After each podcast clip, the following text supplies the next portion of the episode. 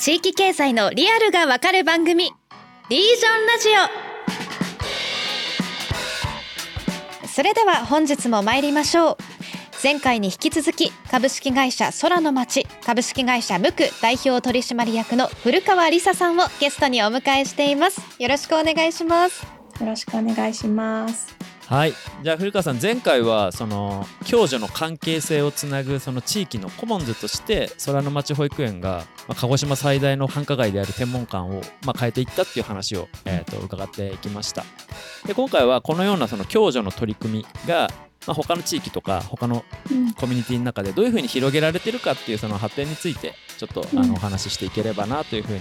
思います。うんその一つとしてあれですよね、その空の町保育園ができたその次の年に、日向山無垢食堂っていうのがまた霧島市にできてるんですよね。はい。これもそのなんか共助の取り組みの一つになり得るんでしょうか？そうですね。なり得ると 思います。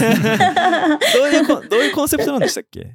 えっとですね、あの実はその元ネタというかがありまして岡山にですね林源十郎商店というお店がすごく素敵なお店があってはい、そこのあの辻社長という方ともうだいぶ前なんですけどお話を聞く機会があってその時に辻さんがもともと自分は教師だったんだけれどもその自分が描きたい教育の形っていうのは学校現場ではなかなか実現できないなって思ってこうやって親子3世代がゆっくりできるような場所を作ろうと思った。これが自分の中での教育の解釈なんだっていうお話をしてくださったことがあって。でこの日向山木食堂っていうのは実は霧島市がすごくたくさんのお金をかけて作ったんだけれども、うん、あのうまくいかなくって半年でお店を閉じちゃったっていう場所で。でその半年で閉じちゃったプロセスの中でいろんなところにお金がまだ払い終わってなくてみたいなことがあって、その町中の農家さんだったり会社さんだったりとかがあそこはお客さん来ないからもう取引すると良くないよみたいな噂も立ってるみたいな場所だったんですけど、で市からですね今度ここのコンペがあるから古川さんもコンペに出てくれないかっていう謎のオファーがありまして。謎謎オファーですよそれね、はい、いやいや。こんだけやべえって言ってるのにまだコンペなのかっていう、ね、コンペに出るお前お願いに来いやった話ですよ。ね指定管理じゃなくて家賃払って雇用してここを運営するコンペに出てくれっていう。すごいオーダーですね。うちなんかいいことありますっけみたいなこと。リスクしかない。だったんだけどやっぱ地元だし、まあ、ここをうまくやっていけばすごくポテンシャルもある場所だしで私たちはもっとこの輪を広げたいって思ってたところだったから、うん、その時にその辻社長の言葉を思い出してあ鹿児島であれを実現できるかもしれないなと思ったので。すごく目立つインスタですごく映えるようなお店よりは、うん、あの家族が揃って久しぶりに孫が帰ってきたみたいな時に孫は気に入るけどばあちゃんは嫌だなみたいな場所とかばあちゃんたちはいいけど 孫はなんか嫌だなみたいなお店じゃなくって全員の消極的な選択肢でいいからまああそこならいいよみたいな 場所を作れるといいなって思って作ったのがこの日向山木食堂だったんですけど。あのいろんなその最初にできた時に店を閉じるまでの経緯みたいなのがあったおかげであの取引先が見つからないっていう、うん、最初の大きいハードルがあったんですね。コンペは無事勝ち取れたんでけど正々堂々と勝ち取った。3社出て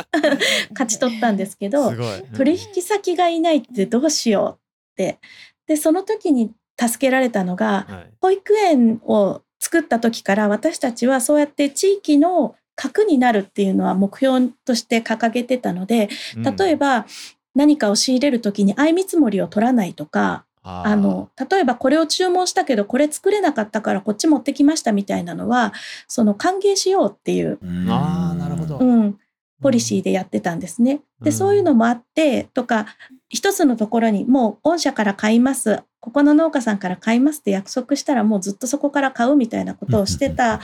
のもあって農家さんたちがですねその日向山無食堂オープンがオープンというか私たちがやれることが決まった時に農家さんたちがここはその古川さん日和とか空の町をやっている皆さんがやるんだったら僕らもここで頑張ってこの霧島の一番美味しいものが一番安く一番新鮮な状態であの手に入る場所にしなきゃいけないって言って、うん、あの組合を作って盛り上げてくださったんですけどまあそういう経緯があるお店です。なんと。食材がだからここで扱われるものは全部地元産、うん、そうですね。あのまあ珍しいスパイスだったりとかは違うんですけど、基本的にほぼ全てもうお米から味噌は地元の麦と大豆と地元の海水を使って私たちが手作りしてるし、すごい。あそうだ。この間味噌のクラファンやってましたもんね。そうそうそう。あ じゃあもう霧島に行った。ら、うん、もう一番いいものをこの日向山無垢食堂に行けば買えれるし食べれるっていう場所なん。ですね。うん、そうですね。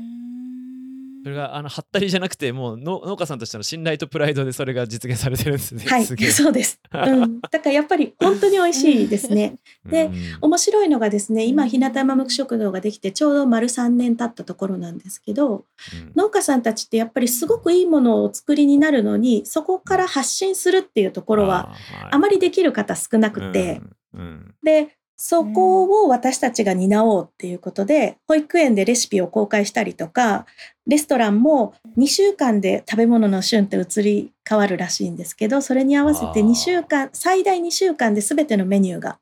7種類の副菜と3種類の主菜が2週間で全部入れ替わるっていうスタイルをとっていて、で、そうすると1年目とかだと物産館に例えばビーツとかそういうあんまり田舎じゃ食べないような野菜が並んでても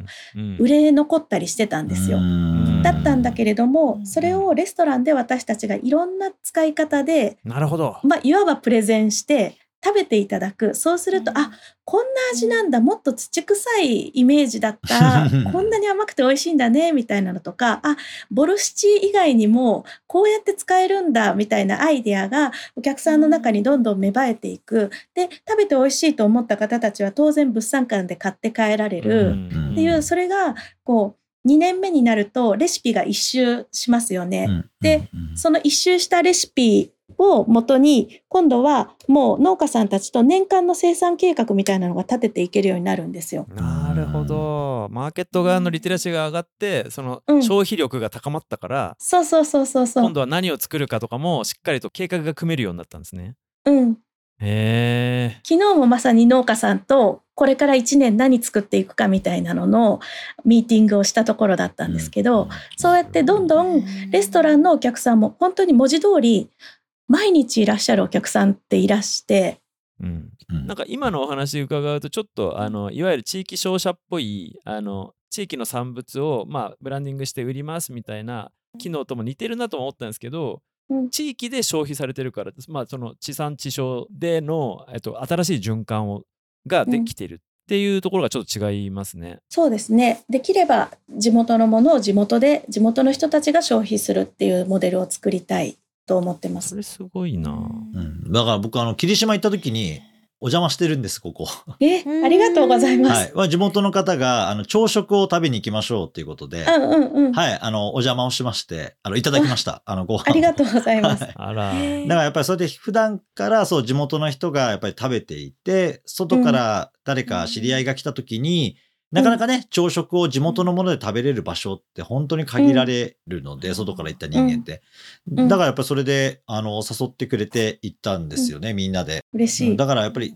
ね、やっぱり普段はベースのローカル経済の中でしっかり回っていて、プラス外からのお客さんが行っても、あ、えー、こういうの食べれるんですね、すごいいいですね。で、そこにこうやってね、物も置いてあってっていう、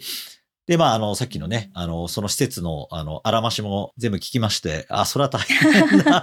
いや、これ、すごい立派ですね、みたいな話を最初してですね。えー、そしたら、いや、カクカクしかじかのさっきの話で、いや、ようそんなところを引き受ける人がいやいるなって思ってたんですよね。あの、でも今日お話を伺って、あ、そういうステップの中でこのお店がやっぱまた出てくるっていうのも、またちょっと感慨深いですね。なんかすごいお話を伺って。そうですね。うん保育園のご家族とか農家さんとか保育園のファンとかでもう結構最初の固定客みたいなのは作れるんですよね。うん、そうすると新しい事業をやっていくハードルはゼロから始める人たちと比べると随分低くなるのかなって思います。うん、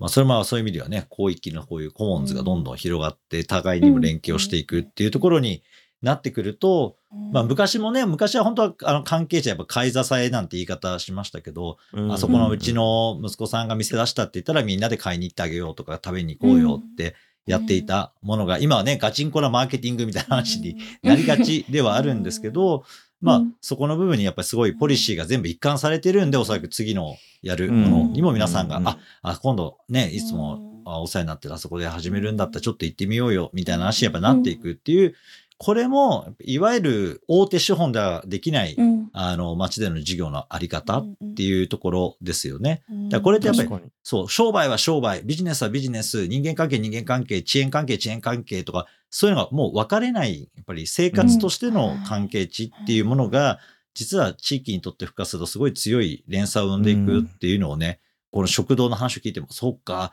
やっぱり地元の人がやっぱりすごいね、行こう行こうって言われて行ったんですよね。で、朝早く起きて、あの、ま、あそこの周辺もちょっとぐるっと回ってですね、で、あの、お店の方に行かせていただいて、で、食べたら、いや、もうすごいね、お客さんすごい本当ね、来てるんですよ。朝から。朝食なんでね、いや、朝から営業するってすごいな。まあもちろんお弁当をね、昼にこうやって作っていくっていう、そう動きのあるお店で楽しかったですよね。だからでも、そういうのなかったらね、市もね、その何億円もかけてですね、えー、そういう、まあ、施設を作るっていう、これがもうコントラストですね。本当はそれが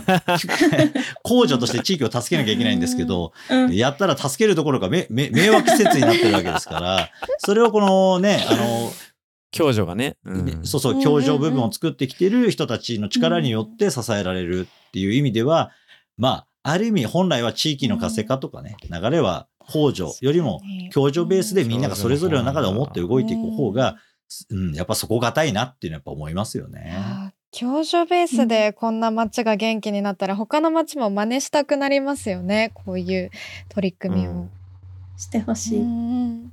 あれ今あれですよね。あの保育園の方ですけど他の地域でも似たコンセプトのパートナーシップというか何ですか、うんうん、あの同じ志の人たちが出てきてるって話も聞いたんですけど、うんうん。うん、はい、えっと、具体的に言うと、えっと、日和保育園作った年に見に来てくださった方たちが空の町保育園を作った時と同じ。だから5年前に京都に里の山保育園というのを作ってくださって。それ私たちも1年間開園までと開園してから1年間みっちり伴走させていただいて、うん、っていうのをやったし、その2年後かなに兵庫県加古川市のずっと20年間まちづくりをしてたっていう NPO の方たちが突然空の町保育園に来てくださって、うん、実は空の町保育園の SNS をずっと見てて、これと同じものが作りたいと思って、うん、勝手にパクるとパクリになるのでパクらしてくださいというご挨拶に来ましたっていう。で公認を取りに来た。そうそうそう。で名前も空の町のパクリだから加古川の川の町保育園でどうかと思ってるんだけどって言って、いいですねって言って、もうどうぞ何でも私たちがお伝えできることはって言って、あの、その川の町保育園も今でもあの伴走させていただいてるんですけど、そうやってこうちょっとずつ増えていってる、そういうコピペのもとみたいなのになれるのは嬉しいなと思ってます。まあ、でもやっぱりそうやってその共助の取り戻そうっていう動きが、まあ、いろんな他の地域にも、うん、えーと、広がってきているっていう、うん、その成功一つの成功モデルとしてのあの鹿児島県っていうのがあるのかなというふうに思うんですけどまあ、他にもその地域のコミュニティに共助を取り戻すっていう意味ではどどんな可能性があるのか。古川さんの方で何か新しい動きとか、模索されてることとかあるんでしょうか？模索なんかやりたいことはいっぱいあるんですけど一つ今頑張らなきゃな一つじゃないか二つ頑張らなきゃなと思ってることは私たちはずっとこの保育園を作ると決めた時点からちゃんと保育園の最初の卒園児が出るまでに小学校を作って中学校を作ってっていう計画で保育園作ったのにまだできてないっていう現実があるんですけど そうしてるところに実はですね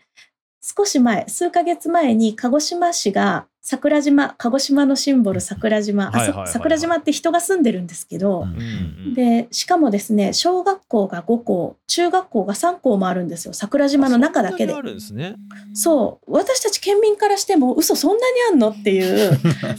感じがあるんですけど でそれを全部あの統廃合して新たな一校小中一貫校を作るっていうプロジェクトがあって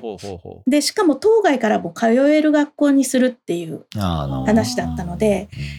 これはこのコンペは私たちが取らせていただかなければどうすると思って張り切ってですね、あの東京のすごく素敵な設計事務所さんがそれにエントリーするという話を嗅ぎつけてあのその方たちと一緒にやれないかっていう。なるほどで設計のコンペなんだったんですけど無事にそのコンペを取ることができて、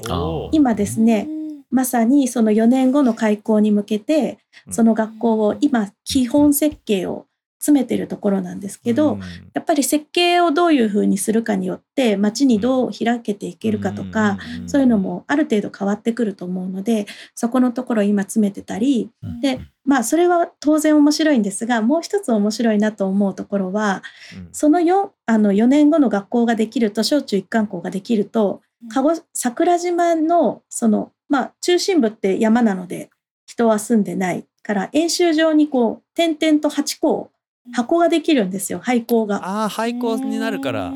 うん。でその廃校をどうしようっていうのもまだ市としては全然動いてない話なんだけれども、そこをぜひ何か鹿児島のシンボルになるような面白いデザインというか、コミュニティの核にしていけるとなるほど面白いなと思ってそこができるといいなって思っているのとだからそれはまだ私の想像の域を全然出してないものなんですけどそれともう一つはあの高知県のある村の保育園小学校中学校の15年間一貫教育っていう、でそこの村は小さい村なので保育園も小学校も中学校もそもそも1個ずつしかないんですよ。なるほど。1個ずつしかないから全員そのルートをたどるんですけど、うん、町長のそのご意向でそこの先生たちの横の連携をちゃんと取ったりとか、うん、そういうのでちゃんと15年一貫で子どもを育てるっていうことをやりましょうっていうのが立ち上がってて、それ3年ぐらい前に私も呼んでいただいて始めようとしてるんだけれどもそこをもっと本格的にやっていきたいから来年から長期的に伴走してくださいというご依頼をいただいてて。でそこで保育園だから幼児教育から小学校中学校までの何かその在り方みたいなことを私たちがもっと体系化できていくと、他の町がコピペしやすくなるでしょうし、こういう統廃合問題みたいなのはもう日本中いろんなところにある問題なので,、なんか先行事例の一つになれると、変わっていくきっかけになれたりしないかなみたいな感じでワクワクしています。確かに統廃合であの使われなくなった校舎って日本中にめちゃくちゃありますよね。うん、いやもうすごい数なんでね。もうね年間で200校以上が廃校になるんで、うん、あそう。もう全然ねあのもういろんなところで共同でやらないと、なんか1社2社がちょいちょいってやりましたっていうぐらいではもう本当にもうみんな町のものが10も20もあの廃校になっちゃうみたいな感じの局面になってきてるから、そのなんだろう個別企業とか個人でっていう話じゃないなっていうのはずっとやっぱり続いて、だから今日のようのようなやっぱりある程度複数の関係者が関われるようなプロジェクトの中で吸収していくみたいな話にならないと役割転換はね、本当にあのもう難しいですよね。難しいですよね。もう一個、もう普通の会社が一個買ったら一個でも息怠大になるぐらい 学校ってでかいんで。重たいですよね。そうそう結構重たいんですよ、うん、やるって言ってもねなんか学校の一部だけやりますってわけにいかないから、うん、そうすると校舎なのか校庭なのか何なのかみたいなのが結構ね大きく考えなきゃいけないっていうのが何百と毎年出てくるっていう、ね、なるほど。もう今は無限地獄状態なので、うん、そうですね、まあ、逆に言えば使えるものとしてはそれだけあの価値なあの作り出せればフィールドはあるっていうところですよね。でもそういう意味では本当にその地域に、まあ、その例えば廃校その校舎何に使うみたいなところを、地域全体にその地域のコミュニティをもう一回デザインするときに何があったらそれができるんだろうっていうのはなんか一社で考えるんじゃなくてそれこそ地域で考えるテーマですよね。うん、そうだと思います。まあでも、あの、地域って言っちゃうと誰だかよくわかんなくなるんです。ああ、確かにね。それはもちろん。そうそう。だからね、地域って言うと全員みたいな話になるじゃないですか。そうじゃなくて、うん、やっぱり子供たちとかを一つこうしようとか、うん、食からこうしようとかって、まあ、旗を立てるあのグループがいないとですね、あの、地域のあらゆる人全員をインクルードしてですね、一個のものなんていうのは、これはすごい難しい話で。確かに確かに。だからこういうグループがたくさんいろいろ出てくるっていう話がすごい大切なんだと思うんですよ。だから公助の人たちはですね、地域総意とか言い始めちゃうんで、ニッチもサッチも動かなくなっていっちゃうわけですよね。で、かといって個人だと今度は大きすぎて何もできないってなるから、この共助でグルーピングしてみんなで何かやれるっていうものを、ある程度、まあ、こう仕掛けていくような古川さんみたいな方がいるとですね、それぞれやってることはあるんですけど、どう繋いでいいかがよくわからないっていうことが接続していくと、事業的な動きにこうやって変わっていくという、今回のお話を聞いていても、よく、だからいきなりね、やっぱ僕らのね、思考もね、すぐね、いや、役所がなぜやらないんだとかね、あの、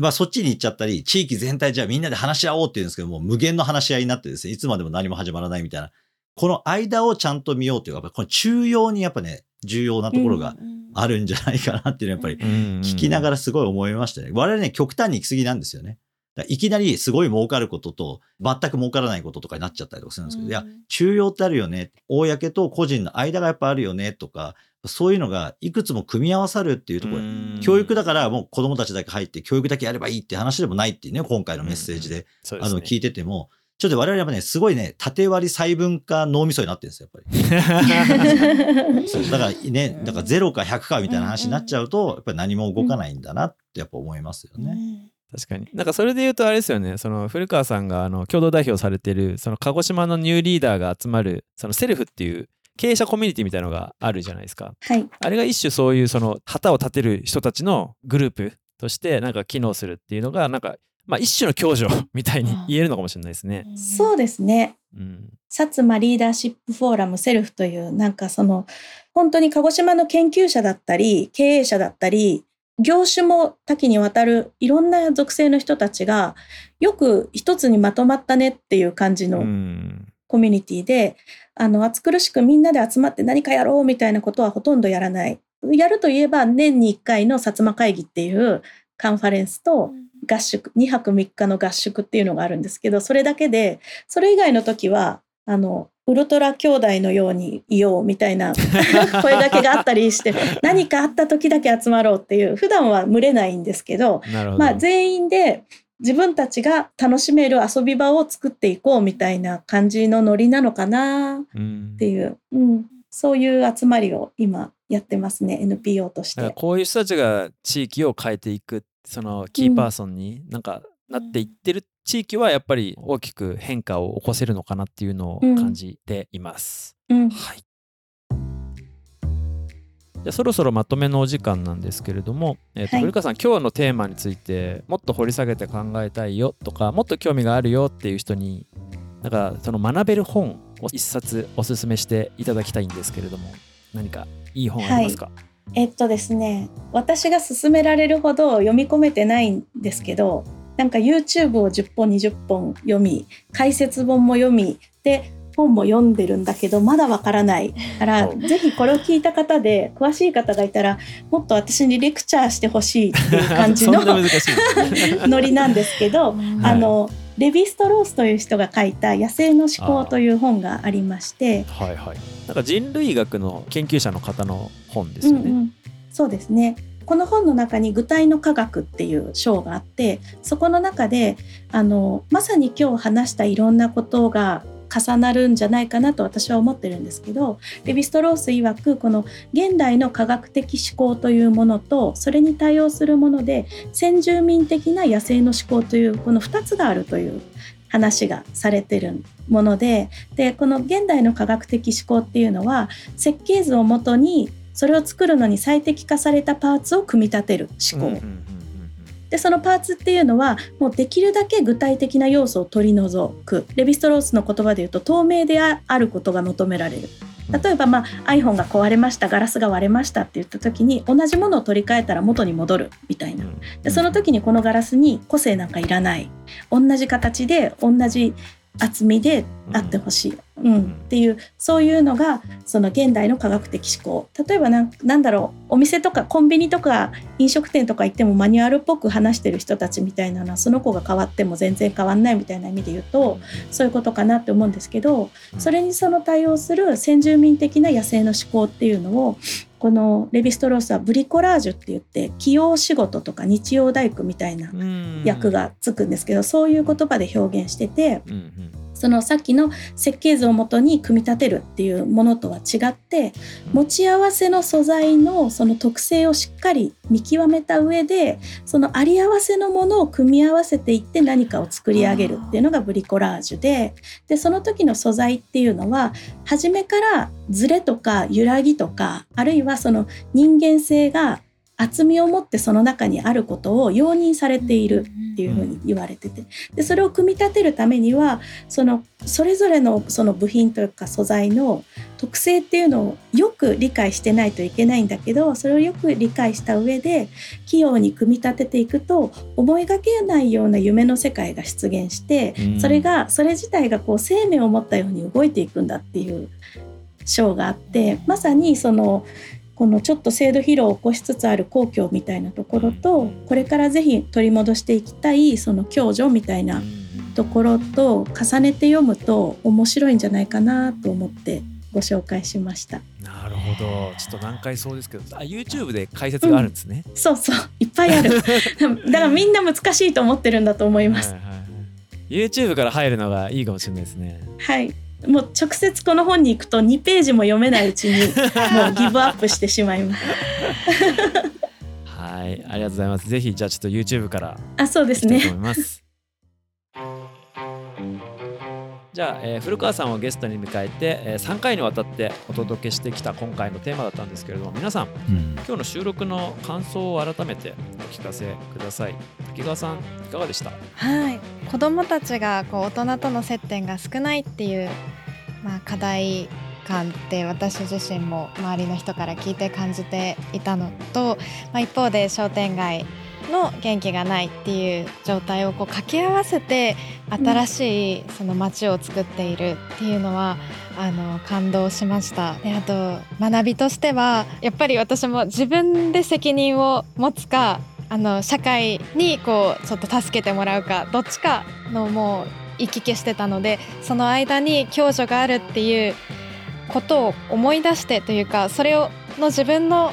マインドにもこう持って助け合うとか助けてもらうとかっていうことも自分の人生として学びになりました。はい、以上です。木下さんいきますあまあそうですね。まあ今回もまあ実際の取り組みを聞いて非常に具体的なねあの地域の中で、えー、まあ商店街みたいな衰退をしていってるところがまあ、実はこういうコモンズ子どもたちを中心に再生をしたりまた農家の人たちの関係が再構築されたりとかっていうものが一個一個ねつながっていくっていう意味ではすごい具体的な話をいろいろお聞きすることができたあ最後にですね野生の思考がぶち込まれるっていう。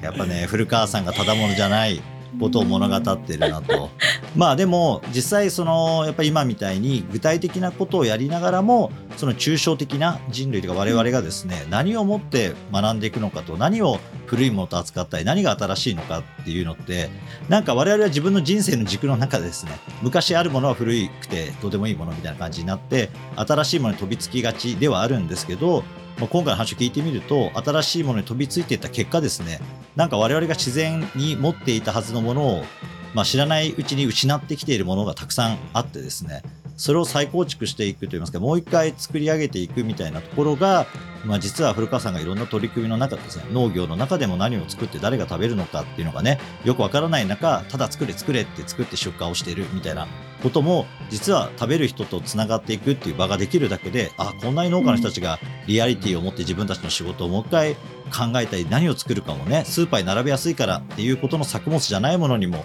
向き合っていくとかって聞いていくとですね、うん、なんか我々は進化をしているのか本当退化をしているのかがよくわからないところでそれを分かるためにはやっぱり個人と公共だけではなくて、まあ、このやっぱりローカルにおけるもうあの1個の会がみんなの会じゃなくてですねそれぞれにおいて構築していく。ある時あの一瞬その人たちだけでしか共有できないコモンズってやっぱ存在するわけですよね。常に生き物として。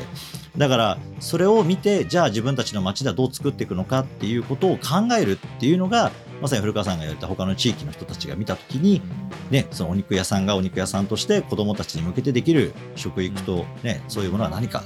と。こういうのはねもう今回の話を聞かれておそらく自分の仕事にも照らし合わせながら地域の中でできることは何かあるんじゃないかな個人でもないし公共に求めるものでもなくですね。自分が仕事とか生活の中においての今ない時間をですね10%でも作るとおそらくまたちょっと違う動きって起きるんだなというねなんかすごいあの勇気をもらえる話だったなと思いますがそこで安易にですね古川さんの取り組みだけ見て感動しましたとかじゃなくてですね野生の思考を読まなきゃいけないっていうのが、僕はやっぱり聞いていやさすがだなと。その安易にですね目に見える具体のね実存するものに向かっていくという安直な現代人に対してですねいやいやもっとちゃんと向き合おうぜっていうところで僕はあの非常にお聞きをしてしびれました。ありがとうございました。ありがとうございますそんな古川さんじゃあ最後に今日の感想いかがでしょうか？あの実はですね自分がやってきたこと自分たちがやってきたことをこのコモンズっていう言葉で切り取ったことってなかったんですよ、あんまり。なので結構どんなことが喋れるかなっていう思いながらすごくドキドキしながら今日を迎えたんですがあのすごく面白いって言っていただきながら聞いてもらえて安心したのとまたこれからも頑張っていけるかもなという 自信がつき ました。ありがとうございました。なんて謙虚な。いやでも僕も仕事と自分のなんですかね趣味とか楽しいこととかなんかそれ以外のことってつい切り捨てがちというかなんか余分だから排除しちゃいたくなるんですよね。効率がいいからとか時間がないからとか。なんか都市ってそういう風にされていくし東京も駅ごとにどの世代が何しに来るかとかがはっきりしててすごい整理整頓されてる街だからこそ最近地域に行ってなんかいろ、まあ、天文館とかも本当そうなんですけどな老若男女の人があのそれぞれバラバラな目的で一つの地域にのを見ると結構なんかほっとするのと同時になんかこういう環境がないとやばいなみたいなことを考えることが多くてですね。あの、会社のメンバーで誰が何してるのかよく知ってる人たちとばっかり接してるとあこれはやばいなと、うん、あの地域に誰がいてそれぞれが全然自分と違う価値観を持ってるっていうこととちゃんと触れ合ってでお互いに理解し合うっていうことをなんかそれを余分と思わずやらなければいけないなと。ただ子供がいないんでどうやってやろうかなっていうところを考えてます。はい、ね、ありがとうございました。でもまあ子供に関しないことでもその軸ぶらして何でもやっちゃうとただ取り散らかった人になるんだけど軸をちゃんと持った上で面をこう増やしていくというふうに捉えてやっていくと事業としても強くなるし自分の人生みたいなのでもこの彩りが全然違ってくると思うんですよね。そんなにそのハードルは高くない軸がぶれずに面を増やすっていう感覚でいくとそんなに難しくもないのではないかなと思うのでなんか古川さん教育事業という軸と、うん、それに対する面を増やしてっていう感じですもんね。うん、そうですね。そっかだから小さい一歩から皆さんいろいろやると面白いんじゃないかなと思います。じゃあまず野生の思考 YouTube 見ます。私も YouTube から見てみようと思います。はい、改めて古川さん本日はありがとうございました。ありがとうございました。ありがとうございました。ではおしまいに番組からお知らせです。ニュースピックスリージョンではアプリ上で地域経済に関するさまざまなコンテンツを配信中です。地域から成長する事業を作るヒントがたくさんあります。ぜひ番組の概要欄から URL をチェックしてください。そして番組へのご意見ご感想をお待ちしております。ぜひハッシュタグリージョンラジオでツイートいただけると嬉しいです。また番組出演者への質問取り扱ってほしいテーマなどを募集中です。こちらも概要欄にあるアンケートフォームから投稿してください。次回も新たなゲストとともに地域経済の未来を議論していきます。またお会いしましょう。